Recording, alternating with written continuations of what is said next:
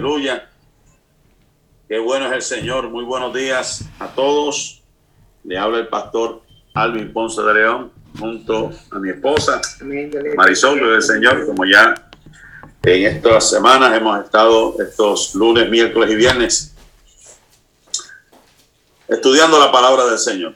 Qué bueno es ¿verdad? sentir la presencia de Dios de madrugada, esta mañana, gloria al Señor, aunque fría, como dije, estamos aquí a 25 grados, gloria al Señor, y se espera que siga bajando más y siga cayendo hielo, pero gloria al Señor, estamos aquí. Vamos a dar lectura al Salmo número 16, no sé si mi esposa lo puede leer por ahí, gloria al Señor. Sí, completo, léelo completo por ahí. En el nombre del Padre, del Hijo y del Espíritu Santo, dice la palabra del Señor. Una herencia escogida, perdón, una herencia escogida, Mictán de David. Guárdame, oh Dios, porque en ti he confiado. Oh alma mía, dijiste a Jehová, tú eres mi Señor. No hay para mí bien fuera de ti. Para los santos que están en la tierra y para los íntegros es toda mi complacencia. Se multiplicarán los dolores de aquellos que sirven diligentes a otro Dios. No ofreceré yo sus libaciones de sangre, ni en mis labios tomaré sus nombres Jehová es la porción de mi herencia y de mi copa. Tú sustentas mi suerte. Las cuerdas me cayeron en lugares deleitosos y es hermosa la heredad que me ha tocado. Bendeciré a Jehová que me aconseja. Aún en las noches me enseña mi conciencia. A Jehová he puesto siempre delante de mí, porque está a mi diestra, no seré conmovido. Se alegró por tanto mi corazón y se gozó mi alma. Mi carne también reposará confiadamente. Porque no dejarás mi alma en el Seol, ni permitirás que tu santo vea corrupción. Me mostrarás la senda de la vida. En tu presencia hay plenitud de gozo, delicias a tu diestra para siempre. Amén, gloria al nombre del Señor Jesús, aleluya. En el análisis que hemos hecho, que hemos buscado, encontrado acerca del Salmo número 16, este salmo se le conoce como el Salmo de Oro, un salmo bien especial de David. Eh, se le conoce también como la joya de David algo bien íntimo, algo bien especial, que de hecho se han sacado cánticos de este, de este salmo. Se habla también que es un cántico notable, algo sumamente hermoso que hemos encontrado se encuentra en este salmo y dice que es un mictán. ¿Qué es un mictán? Hay algunos pues que eh, la palabra mictán deriva, de, se deriva de la palabra catán que tiene que ver de que ha sido tallado, grabado, y Miktam también, según el hebreo, tiene que ver con una oración silenciosa en secreto. Mire qué tremendo está esto. Habíamos hablado de masquil hace unos días que tiene que ver con instrucción, pero estamos hablando de en estos momentos de un Miktam, o sea, una oración en secreta, una oración silenciosa en secreto, tallado, grabado por David. Y este salmo es uno de otros salmos, como del Salmo 56 al 60, que también son mictán, son cosas que David grabó en lo secreto, ¿verdad? Eh, en lo secreto, guardado ahí en, su, en su recámara. Una oración silenciosa en secreto, grabado por David, desde el Salmo 56 al Salmo 60. Es algo precioso que David compuso también se le conoce dentro de las clasificaciones como un salmo mesiánico. Escuche bien, que vamos a ver en las últimas partes de este salmo que hemos visto, hemos leído, que tiene que ver con algo eh, futuro, ¿verdad? Que era relacionado a nuestro Señor Jesús. El verso número uno, que mi esposa leyó, ¿verdad? Eh, ¿Cuál fue el verso que usaste? Reina Valera. Reina Valera. En la traducción lenguaje actual, dice, cuídame, Dios mío, porque en ti busco protección. Escuche bien. Cuídame, Dios mío, porque en ti busco protección. El salmista, poéticamente, está expresando su sentir y habla de una búsqueda, pero no cualquier clase de, de, búsqueda.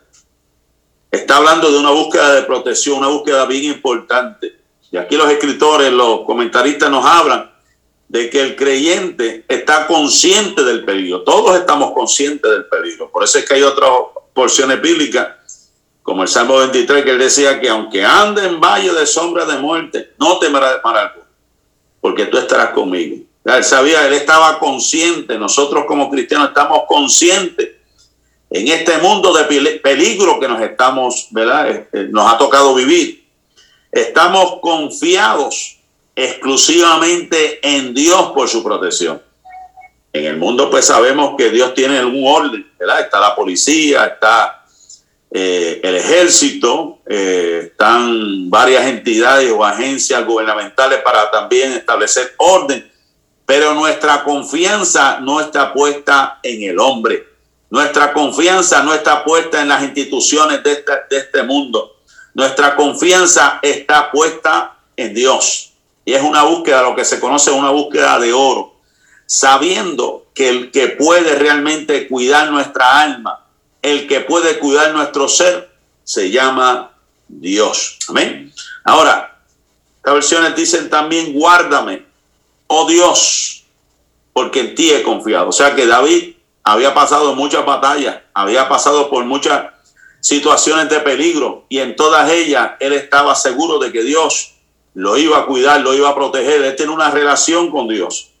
David no, no fue el único que oró. Vemos una oración en Juan capítulo 17 que Jesús oró por ellos, por sus discípulos, oró por él, oró por el mundo con relación de la protección y si Jesús oró, si los apóstoles oraron, si todos estos profetas oraron en el Antiguo Testamento, ¿cuánto más nosotros que somos seres imperfectos? Y cuando dice, guárdame, oh Dios, ese Dios ahí, lo que está refiriéndose al omnipotente, al ayudador, al todopoderoso, aleluya, está diciéndole, Dios, tú que eres omnipotente, tú que eres nuestro ayudador, tú que eres el todopoderoso, en ti he buscado cobijo, en ti mi alma está cobijada, en ti estoy refugiado. Esto me, me, remonta al Salmo 91, ¿verdad? Cuando dice que el que habita al abrigo del Altísimo, él se sentía que estaba habitando bajo la cobertura del Altísimo se sentía que estaba siendo protegido, guiado, dirigido en todo momento. Y esto nos acuerda como con los tiempos de Job, que Satanás sabía que Job, Dios le había puesto un cerco alrededor de Job y le dijo, quítale el cerco. Satanás sabe y a Satanás se le ha puesto un límite. Aleluya. La protección de Dios está sobre los hijos, sobre nosotros. La protección de Dios está sobre el cuidado, y Satanás tiene un límite, él no puede sobrepasar, él no puede pasar el límite que Dios le ha puesto, mi amado hermano. Tenemos que seguir confiando y decirle al omnipotente, decirle al ayudador, decirle al todopoderoso, en ti está depositada toda nuestra confianza. En ti seguiremos creyendo, aunque la tierra sea echada a la mar, que los montes sean echados a la mar, aunque la tierra tiemble como borracho, aunque sintamos rumores de guerra, aunque sintamos que viene caos en esta tierra, nosotros seguimos confiados en el Dios omnipotente, en el Dios eh, ayudador, en el todopoderoso, mi amado hermano. El Salmo capítulo 16, verso 2, dice, oh alma mía, una exclamación aquí, oh alma mía, está hablando a su interior, ¿ve? Por eso es que dice que estaba en el secreto de David, estaba en ese mictán, en lo escondido de David, estaba grabando, estaba tallando en su propio corazón y está diciendo, oh alma mía, dijiste a Jehová, se está hablando a sí mismo, Le está diciendo, tú eres mi Señor y no hay para mí bien fuera de ti. ¿Qué está haciendo David en esta hora? David en este salmo está haciendo un pronunciamiento, está haciendo una declaración, está apropiándose de la fe, está creyendo en su interior, está creyendo en lo más profundo de su corazón. De eso surge una fe segura. De eso está él descansando en el Señor a través de un pacto y un disfrute personal. Él tenía una relación con Dios. Él tenía una confianza. Su fe había aumentado cada vez que entraba en ese secreto, cada vez que entraba en su casa, en su cama y en su, en su, en su cuarto, él estaba creyendo, reclamando, diciendo, oh alma mía, dijiste a Dios, o sea, como quien dice, no te olvides, no te olvides de lo que tú siempre has dicho mientras estás en los secretos grabando esto en el corazón. Oh alma mía, dijiste a Jehová, tú eres mi Señor, no hay para mí bien fuera de ti. Otras versiones dice, mi bondad no se extiende a ti. Y lo, que está diciendo, en otras palabras, ¿qué puedo entregarte? ¿Cómo te pagaré? No tengo nada. No puedo, no tengo dinero, no tengo nada con qué pagarte. No tengo nada que entregarte. Está fuera de mí. Pero mi alma sigue diciendo, Señor, no hay, no hay para mí bien fuera de ti. O sea que fuera de ti estoy en peligro, fuera de ti estoy fuera de tu de tu misericordia, pero estando contigo, yo sé que tú me ayudarás. Yo sé que tú me bendecirás. Yo sé que tú me cuidarás. Yo sé que tú dirigir, has de dirigir mis pasos. está hablando de cobertura. Exacto. Estamos hablando de un pronunciamiento, una declaración, una apropiación de fe en esta hora. Pronuncia esta palabra, declara esta palabra apropiate de la fe y dile a tu alma en esta hora, dijiste a Jehová, tú eres mi Señor, no hay para mí bien fuera de ti. Díselo a tu alma en esta hora. El Señor es el todo para mí, es mi refugio. Dijiste a mi alma, dijiste, oh alma mía, dijiste, tú eres mi Señor. O sea, no te olvides de esa declaración, de ese pronunciamiento, de esa apropiación de fe que hay en tu interior. Si seguimos el cántico, gloria al Señor, este poema, el Salmo 16, el verso número 3, que nos dice, la gente de mi pueblo que solo a ti te adora me hace sentir feliz. La gente que te adora, aleluya, me hace sentir feliz. En la Reina Valera dice, para los santos que están en la tierra y para los íntegros es toda mi complacencia. Volvemos a leer traducción lenguaje actual. La gente de mi pueblo que solo a ti te adora me hace sentir feliz. O sea, los que adoramos al Señor, los que glorificamos a Dios, los que saltamos a Dios, Dios se complace de ellos. ¿Qué nos quiere decir esto? Para los santos que están en la tierra, para los íntegros es toda complacencia. Dios se alegra de los que verdaderamente son íntegros y le adoran. Son aquellos, escuche bien esto, son aquellos que han puesto su esperanza en el cielo, en el país de los vivos, los ciudadanos de, de la Jerusalén celestial, que han afianzado el ancla de su esperanza en aquella patria que en justicia recibe el nombre de Dios. Y aunque todavía vivan en la carne, aquí en esta tierra no son de esta tierra, son ciudadanos del cielo. Parece que dice aquí, para los santos que están en la tierra, está dirigiéndose desde el cielo. Y cada uno de nosotros sabemos cuál es realmente nuestra ciudadanía. Nuestra ciudadanía no es de aquí, de esta tierra. Nuestra ciudadanía es del cielo. Y por eso está diciendo, para los santos que están en la tierra y para los íntegros es toda mi complacencia. Son aquellos que han puesto su esperanza en el Dios del cielo. Y lo pudiéramos ver también desde el punto de vista de que eso es una palabra que también el Señor diría acerca de los suyos. Para los santos que están en la tierra y para los íntegros de toda mi complacencia, como dijo el Padre acerca de Jesús cuando lo estaban bautizando allí en el río Jordán. Este es mi hijo amado en el cual tengo complacencia. O sea, él eh, se complacía, en ese momento sintió agrado de su Hijo Jesucristo. Y como sintió agrado de su Hijo Jesucristo, también Dios siente agrado, se agrada también de los santos que están en la tierra y de los íntegros. O sea, de los íntegros, de los íntegros, Él también se complace en aquella gente que ha decidido dejar el mundo, dejar lo que a Dios no le agrada para mantener su integridad delante de la presencia de Él. Él se complace en esto. Para los santos que están en la tierra. ¿Y quiénes son los santos? Los que han sido separados. Para los íntegros. Los que guardan la integridad. Dios se complace, Dios se agrada.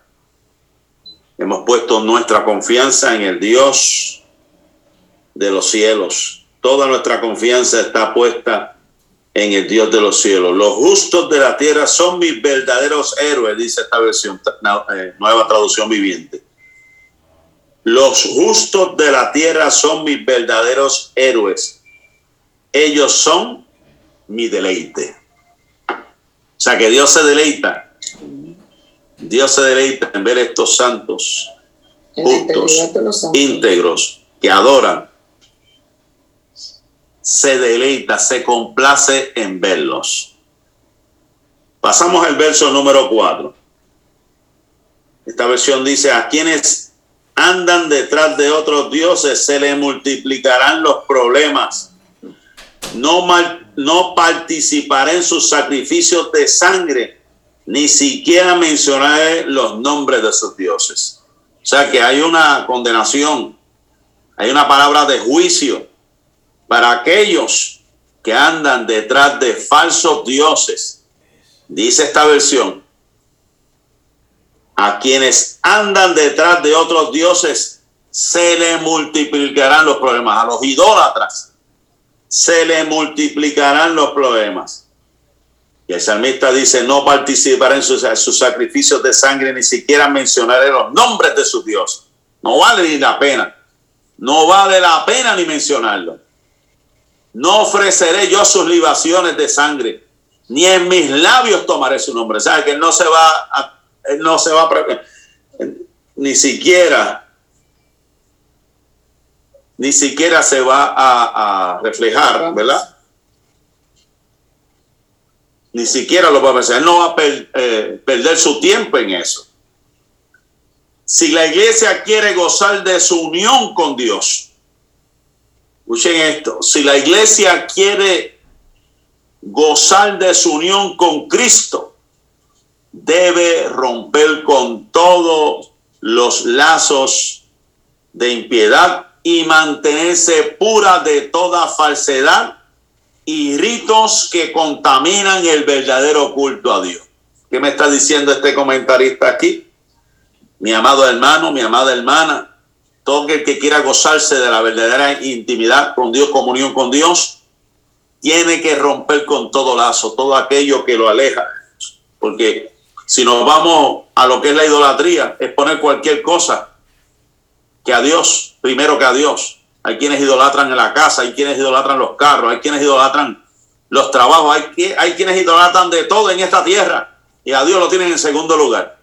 Si queremos realmente tener el gozo de tener una íntima comunión con Dios, hay que romper con todo lazo de impiedad y tenemos que mantenernos puros de todas las falsedades y de todo rito que contamina, porque hay gente religiosa, ¿sabía eso? Hay gente religiosa dentro de nuestras iglesias que han hecho de su práctica un simple ritual de llegar a la iglesia, de de simplemente pedir perdón los domingos, de pedir oración por lo mismo, por lo mismo y por lo mismo, pero no ha habido un cambio en sus vidas y siguen practicando pecados y siguen impuros y siguen siguiendo la falsedad.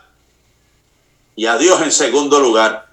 Hay que alejarse de lo impuro, hay que alejarse de toda falsedad, hay que alejarse de todo rito que contamina el verdadero culto a Dios. Aleluya. Si queremos la bendición de Dios. Dice la Biblia que no comparte su gloria con nadie, que es un Dios celoso. Así que nosotros debemos tener eso presente en nuestra mente, en nuestro corazón. Amén. Dios es un Dios celoso. Déjeme el verso 5 otra vez, por favor. Jehová es la porción de mi herencia y de mi copa. Tú sustentas mi suerte. Tremendo. Jehová es la porción de mi herencia y de mi copa. Aquí estamos entrando ya a una parte, ya que para algunos autores ya entra en la parte mesiánica. Esta versión, eh, eh, nueva traducción viviente, dice, Señor, solo tú eres mi herencia, mi copa de bendición. Tú proteges todo lo que me pertenece. David estaba disfrutando y él sabía, por eso es que hay un Salmo 23 que él dice, mi copa está rebosando. Sentía la presencia, el gozo, a diferencia, como estaba hablando con mi esposa anoche, la copa de Cristo era una copa de dolor, de aflicción. Hay quienes quieren la copa de David. Apúntelo por ahí para que lo predique. Hay quienes quieren la copa de David, la copa del gozo, la copa de la abundancia, la copa de la alegría, la copa de esto, de lo otro, de las bendiciones. Mas nuestro Señor Jesús experimentó la copa del dolor, la copa del sufrimiento, la, copia, la copa de la angustia, la copa de la desesperación allá en ese huerto de Getsemaní. Pero así también él dijo que se haga tu voluntad y no la mía. Como hijo de Dios, él podía directamente decirle al Padre que cambiara todo el panorama pero en su interior lo más seguro que él estaba también repitiendo este, este, este salmo. Siendo el omnipotente, el poderoso, el que todo lo sabe, lo más seguro que él decía también, él es mi porción de mi herencia y de mi copa. Tú sustentas mi suerte. O sea, mi destino está en tus manos. Pase lo que pase, tú eres el Dios soberano que tiene control de todas las cosas Jehová, repítelo conmigo en esta hora, Jehová es la porción de mi, de mi herencia y de mi copa. Tú sustentas mi suerte, independientemente de lo que tú estés pasando en esta hora, independientemente por la tribulación que tú estés pasando, independientemente por la angustia que tú estés pasando, por el dolor que tú estés pasando, decláralo en esta hora, Jehová es la porción de mi herencia y de mi copa. Tú sustentarás mi suerte, aunque los enemigos se hayan levantado, aunque el diablo se haya levantado, tú sustentas mi suerte, mi destino está en las manos de Dios. Aleluya. Si seguimos, vámonos a, Deuteronomio capítulo 18 si lo puede buscar por ahí, Deuteronomio capítulo 18, para que usted vea de dónde eh, podemos relacionar todo esto, ¿verdad? Como sacerdotes del Dios Altísimo, porque somos en cierta manera sacerdotes, porque estamos intercediendo por un pueblo. 18 del 1 al 2. Lo voy a leer en la versión Nueva Traducción Viviente. Recuerda que los sacerdotes levitas, es decir, toda la tribu de Leví, no recibirán ninguna asignación de tierra entre las demás tribus de Israel.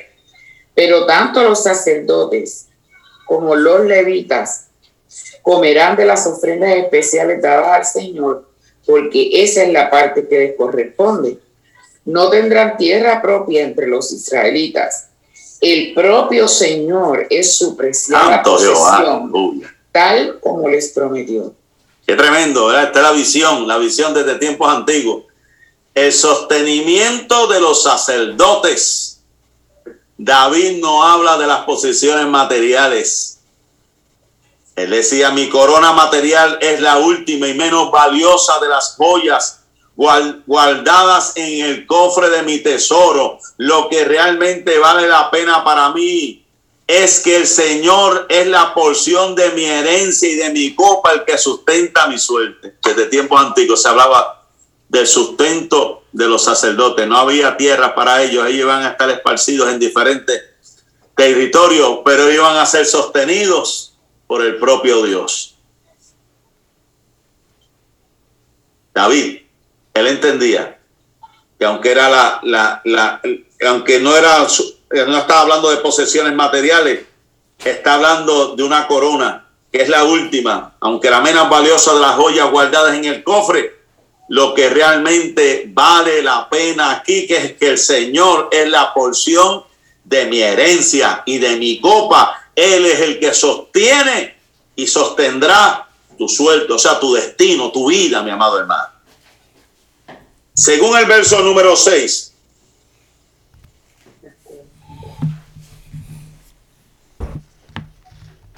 las cuerdas me cayeron en lugares deleitosos. Yo lo repito mucho. Es hermosa la heredad que me ha tocado. Esta versión dice acá, la tierra que me has dado es agradable. Qué maravillosa es mi herencia. Escuche esto, David creía firmemente en un poder superior que fija los límites de la morada y posesión de los hombres. David se sentía satisfecho con lo que Dios había predestinado para él. Sea lo que sea que tú tengas, te lo ha dado Dios. Y debes regocijarte como David y decir, las cuerdas me cayeron en lugares deleitosos y es hermosa, es hermosa la heredad que me ha tocado. Como dije, Dios le puso límites a Satanás que no puede hacerte daño. Como pasó con Job, hay un cerco alrededor de tu vida, hay un cerco alrededor de tu casa. Y hay un territorio que Dios te ha dado, que Él le ha puesto límites.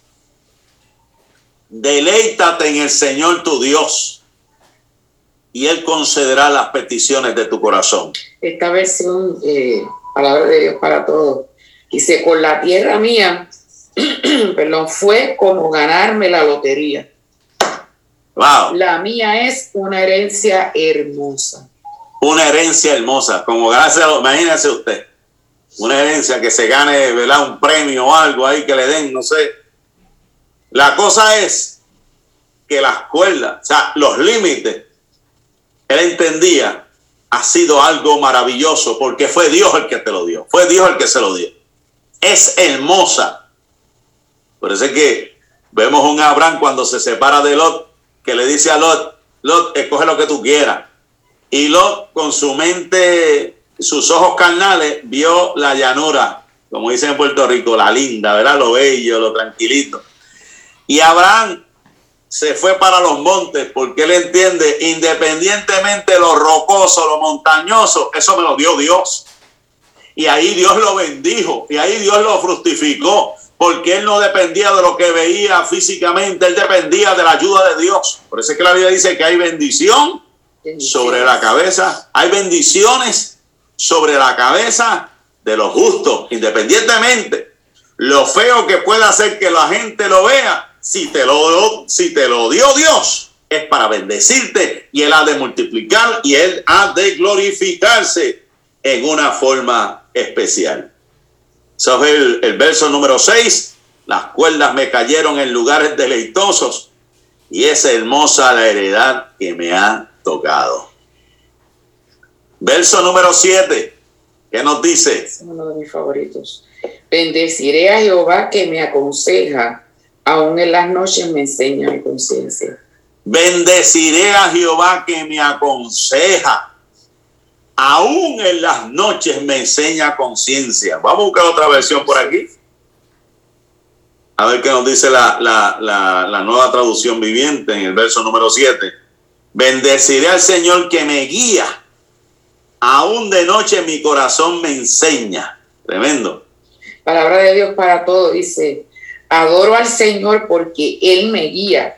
Incluso en la noche me orienta y guía mis pasos. Incluso en la noche, o sea, en la oscuridad. En momentos difíciles. En el momento difícil. Él nos guiará. Bendeciré a Jehová que me aconseja.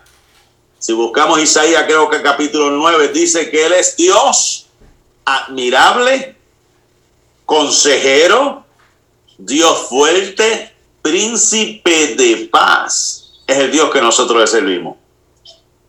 Admirable, consejero, Dios fuerte, príncipe de paz. Fíjate, nueva versión internacional dice, bendeciré al Señor que me aconseja, aún de noche me reprende mi conciencia. Wow, mira para allá, me reprende mi conciencia. Yo encontré otra versión que dice, aún en las noches me enseñan mis riñones, porque eso era lo que en la antigüedad se creía, ¿verdad? Se relacionaba. se relacionaba con la conciencia, se relacionaba con sus riñones, o sea, con lo más profundo de su ser, lo más íntimo. Por eso esta versión antigua dice, la, aún en las noches me enseñan mis riñones.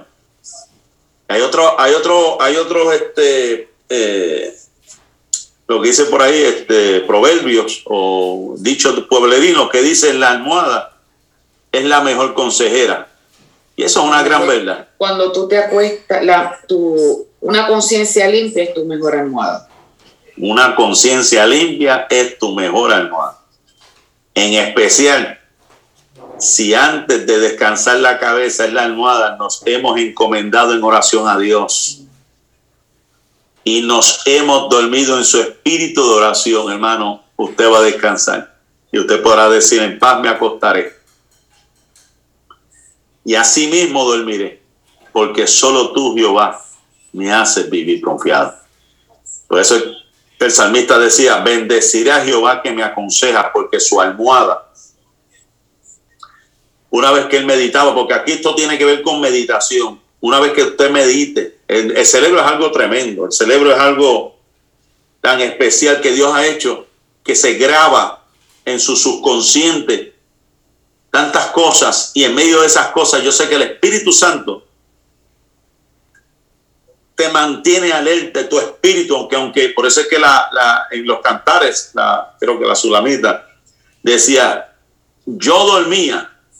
Pero mi corazón velaba. Pero mi corazón velaba. O sea que aunque nuestro cuerpo esté en descanso, nuestra mente esté en descanso, hay un espíritu en nuestro interior que sigue ministrando nuestras vidas, que sigue sanando, que sigue restaurando, que sigue limpiando, que sigue haciendo cosas hermosas. Bendeciré a Jehová que me aconseja, aún en las noches, mientras estemos dormidos, mientras estemos descansando. Hay un Espíritu Santo y si usted se acuesta después de orar, escuchando alguna melodía, yo le aseguro a usted que esa va a ser la noche más feliz de su vida, porque tiene su mente ocupada, ocupada en las cosas que edifican, en las cosas que lo llenan. Bendeciré a Jehová que me aconseja hoy en las noches, me enseña conciencia. Esto, esto es una muestra de que nuestra adoración no depende de qué eh, momento del día sino, ¿verdad? Que aquí nos dice, bendeciré, como dice la palabra de Dios para todos, adoraré al Señor que me aconseja, o sea, aún en la noche, yo, yo sé que yo voy a experimentar algo diferente. ¿Por qué? Porque aún en la noche yo adoro al Señor, o sea, adoro a Dios todo el tiempo, durante todo el día, lo más que puedo. Amén. Ese es el versículo número 7 Ahora vamos al versículo número 8. ¿Qué nos dice el verso número 8? A Jehová he puesto siempre delante de mí, porque está a mi diestra, no seré conmovido. Esta versión, nueva traducción viviente, dice, sé que el Señor siempre estará, está conmigo, no seré sacudido, porque Él está aquí a mi lado. Hay otra versión dice que no seré zarandeado.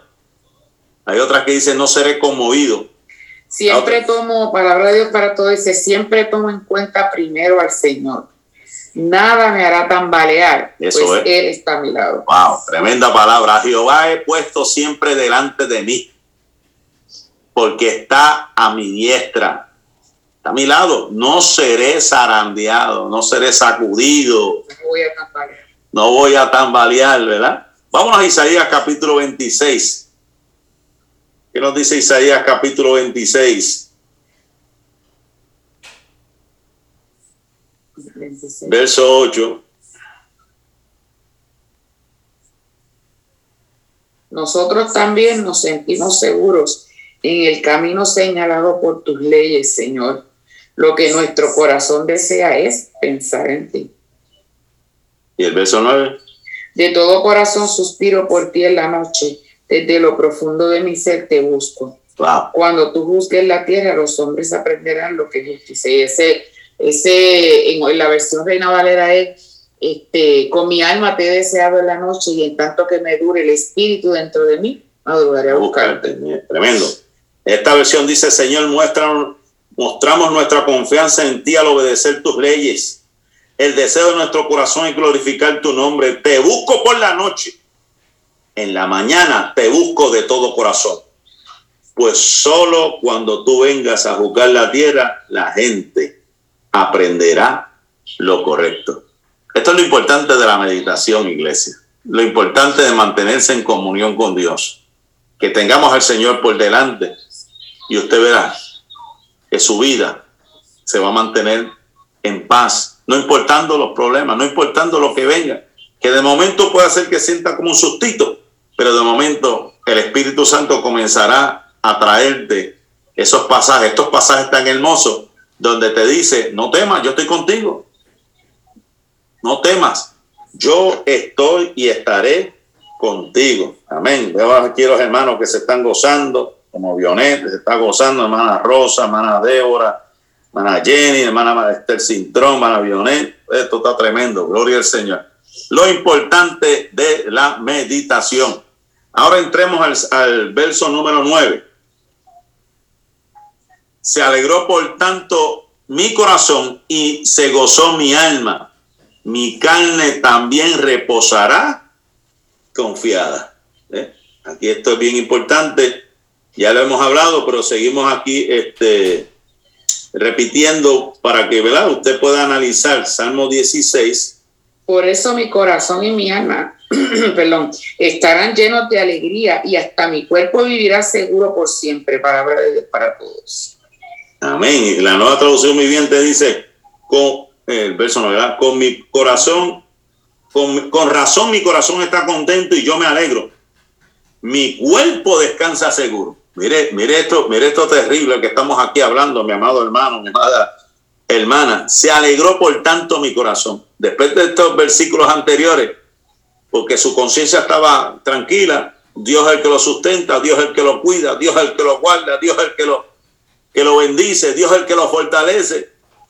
Por tanto, o sea, en, otras palabras, diciendo ya esto, mi corazón está alegre, mi alma se goza y mi carne también reposará. ¿De qué está hablando? La fe nos proporciona gozo en la vida y descanso ante la muerte. O sea que, que, que aunque nos den noticias negativas, nos den noticias acerca de que nos queden que nos queden pocos días de vida, nosotros descansamos tranquilos porque estamos confiados en Dios. Nuestra carne también reposará confiadamente. Tremendo, ¿verdad? No, no solamente ahora, sino a más adelante, que venga lo que venga, estaremos confiados. Ahora vamos a ver el verso 10, porque es bien interesante todo esto. Verso número 10. Pues no me, no me dejarás en el sepulcro no abandonarás en la fosa a tu amigo fiel. Dice eh, nueva, digo, perdón, palabra de Dios, de Dios habla hoy. Y en, la Reina Valera, porque no dejarás mi alma en el Seol, ni permitirás que tu santo vea corrupción. Para poder explicar esto, mi amado hermano, es que esto está tremendo. Por eso es que esta es la parte también mesiánica, porque habla acerca de la morada de los muertos y habla acerca del santo de Israel porque esto es lo que se deriva. Pues, ¿Cómo explicamos esto? Usted busca Hechos capítulo 2, Hechos capítulo 2, versículo 25 al 28. Mire esto, Hechos capítulo 2. A usted vea que es la parte mesiánica de este salmo. Hechos capítulo 2. Hechos capítulo 2, verso 25 al 28. A ver qué es lo que nos dice por ahí. ¿Puede leer, hermano? Hechos 2. Sí del, versículo 25 al 28. Aquí está hablando el apóstol Pedro, escuche bien esto. En ese sermón poderoso que él predicó, ¿verdad? En Pentecostés. 25 al 28. 25 al 28. Dice, El rey David dijo lo siguiente acerca de él. Veo que el Señor siempre está conmigo, no seré sacudido porque Él está a mi lado. Con razón mi corazón está contento y mi lengua grita sus alabanzas. Mi cuerpo descansa en esperanza, pues tú no dejarás mi alma entre los muertos, ni permitirás que tu santo se pudra en la tumba. Me has mostrado el camino de la vida y me llenarás con la alegría de tu presencia. Ese está refiriendo a Jesucristo. Si usted leyó bien, ese está refiriendo a Jesucristo. Ahora vámonos al capítulo 13 de ese mismo libro. Capítulo 13, verso 34 al 37. De los Hechos. Sí, de ese mismo libro de los Hechos. Hechos 13, ¿qué? 13, 34 al 37. Dice, pues Dios había prometido levantarlo de los muertos, no dejarlo que se pudriera en la tumba. Dijo, yo te daré las bendiciones sagradas que le prometí a David. Otro salmo lo explica con más detalle. No permitirás que tu santo se pudra en la tumba.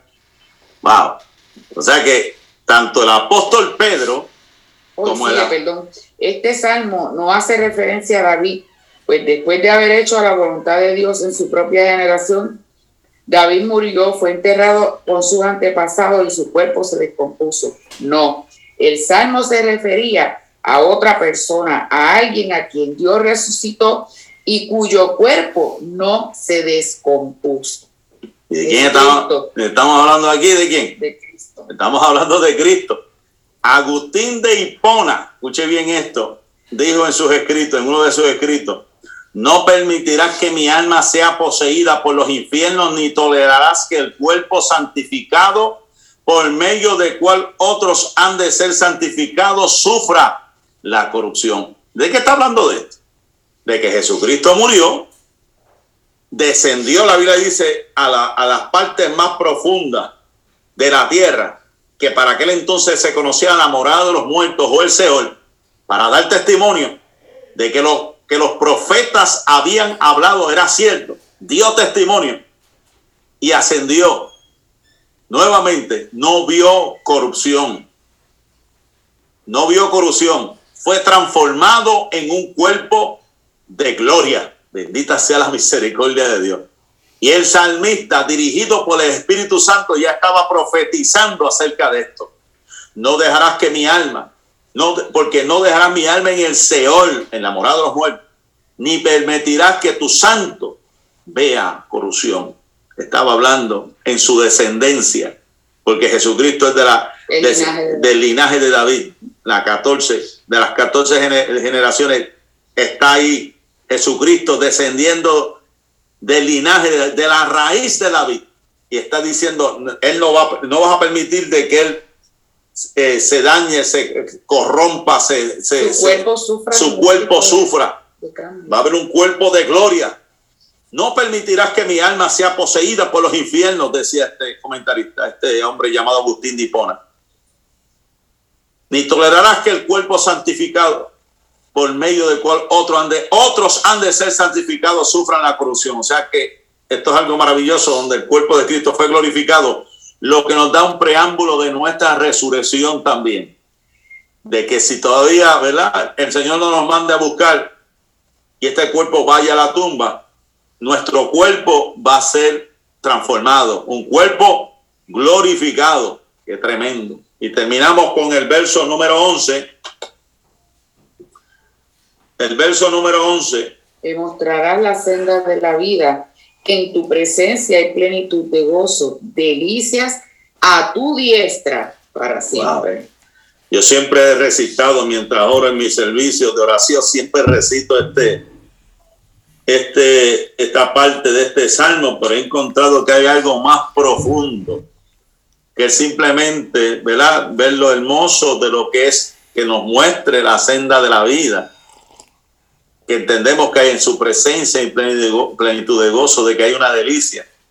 Esto lo que nos habla de es que, que Jesús fue el primero en que se le mostró la senda de la vida luego de resucitar. Fue, primogénito fue el primogénito de entre los muertos que había muerto, pero resucitó. que era un ser humano como nosotros, pero se le mostró esta senda, el primogénito de entre los muertos. Esto nos habla de una visión anticipada de la misión de Cristo, de que Él iba a venir, Él iba a entregar su vida, Él iba a morir, pero también iba a resucitar de entre los muertos. ¿De qué nos habla esto? De que la felicidad, de cuando hablamos de la felicidad, es una constante y sin interrupción, eternamente y para siempre. Por eso que dice delicias a tu diestra para siempre. O sea que para siempre. el estar en la presencia de Dios. que es para siempre, es eterno. Es eterno. Me mostrará, o sea, que así como a Cristo, que fue transformado en un cuerpo de gloria, el primogénito de entre los hermanos, entendemos porque está en, verbo futuro, me mostrarás. Lo que está viendo es que vamos a estar eternamente y para siempre con una plenitud de gozo, con una plenitud de alegría constante en la presencia del Señor. Qué bueno, ¿verdad? Damos gloria. Qué lindo, como dice aquí en esta versión, en nueva versión internacional me has dado a conocer la senda de la vida, me llenarás de alegría en tu presencia y de dicha eterna a tu derecha. ¿Y quién es el que está sentado a la diestra de Dios? Jesucristo. Amén. Me mostrarás el camino de la vida, dice esta versión, me concederás la alegría de tu presencia y el placer de vivir contigo para siempre. O sea que es algo eterno, es algo maravilloso, es algo especial. Permita al Señor en esta hora que a través de este salmo ilumine tu vida, haya iluminado tu vida, haya bendecido tu vida, prospere tu camino y le glorifiques más que nunca, que le adores con todo tu corazón, siempre creyendo que Él te va a mostrar la senda de la vida y vas a estar en su plenitud de gozo, en, en deleitarte eternamente y para siempre. Así que damos gracias al Señor le damos gracias a cada uno de ustedes por haber estado con nosotros esta preciosa mañana. Marisol nos despide en oración. Señor y Padre, bueno, te damos gracias, gloria y honra y alabanza. Gracias, Señor. Gracias, Padre, por tu presencia. Gracias, Señor, por la manera tan linda, tan hermosa que ministras a nuestros corazones a través de la enseñanza de tu palabra. Que nos muestras, nos confirmas nos reafirmas, Señor, que estás con nosotros y que tú no nos dejas. Te damos gracias, Señor, porque en ti tenemos plenitud de gozo, Señor, porque no tenemos nada que envidiarle al mundo, porque si te tenemos a ti, lo tenemos todo. Sigue fortaleciendo a tu iglesia, a tu pueblo, a los hermanos que fielmente, Señor, se conectan para escuchar los estudios de estos salmos, Señor, que sean ministrados, que sigan bendiciendo nuestras vidas y te presentamos el resto de nuestro, de nuestro día, Señor, y lo dejamos en tus manos, en el maravilloso nombre de Jesús. Amén. Gracias. Señor. Amén.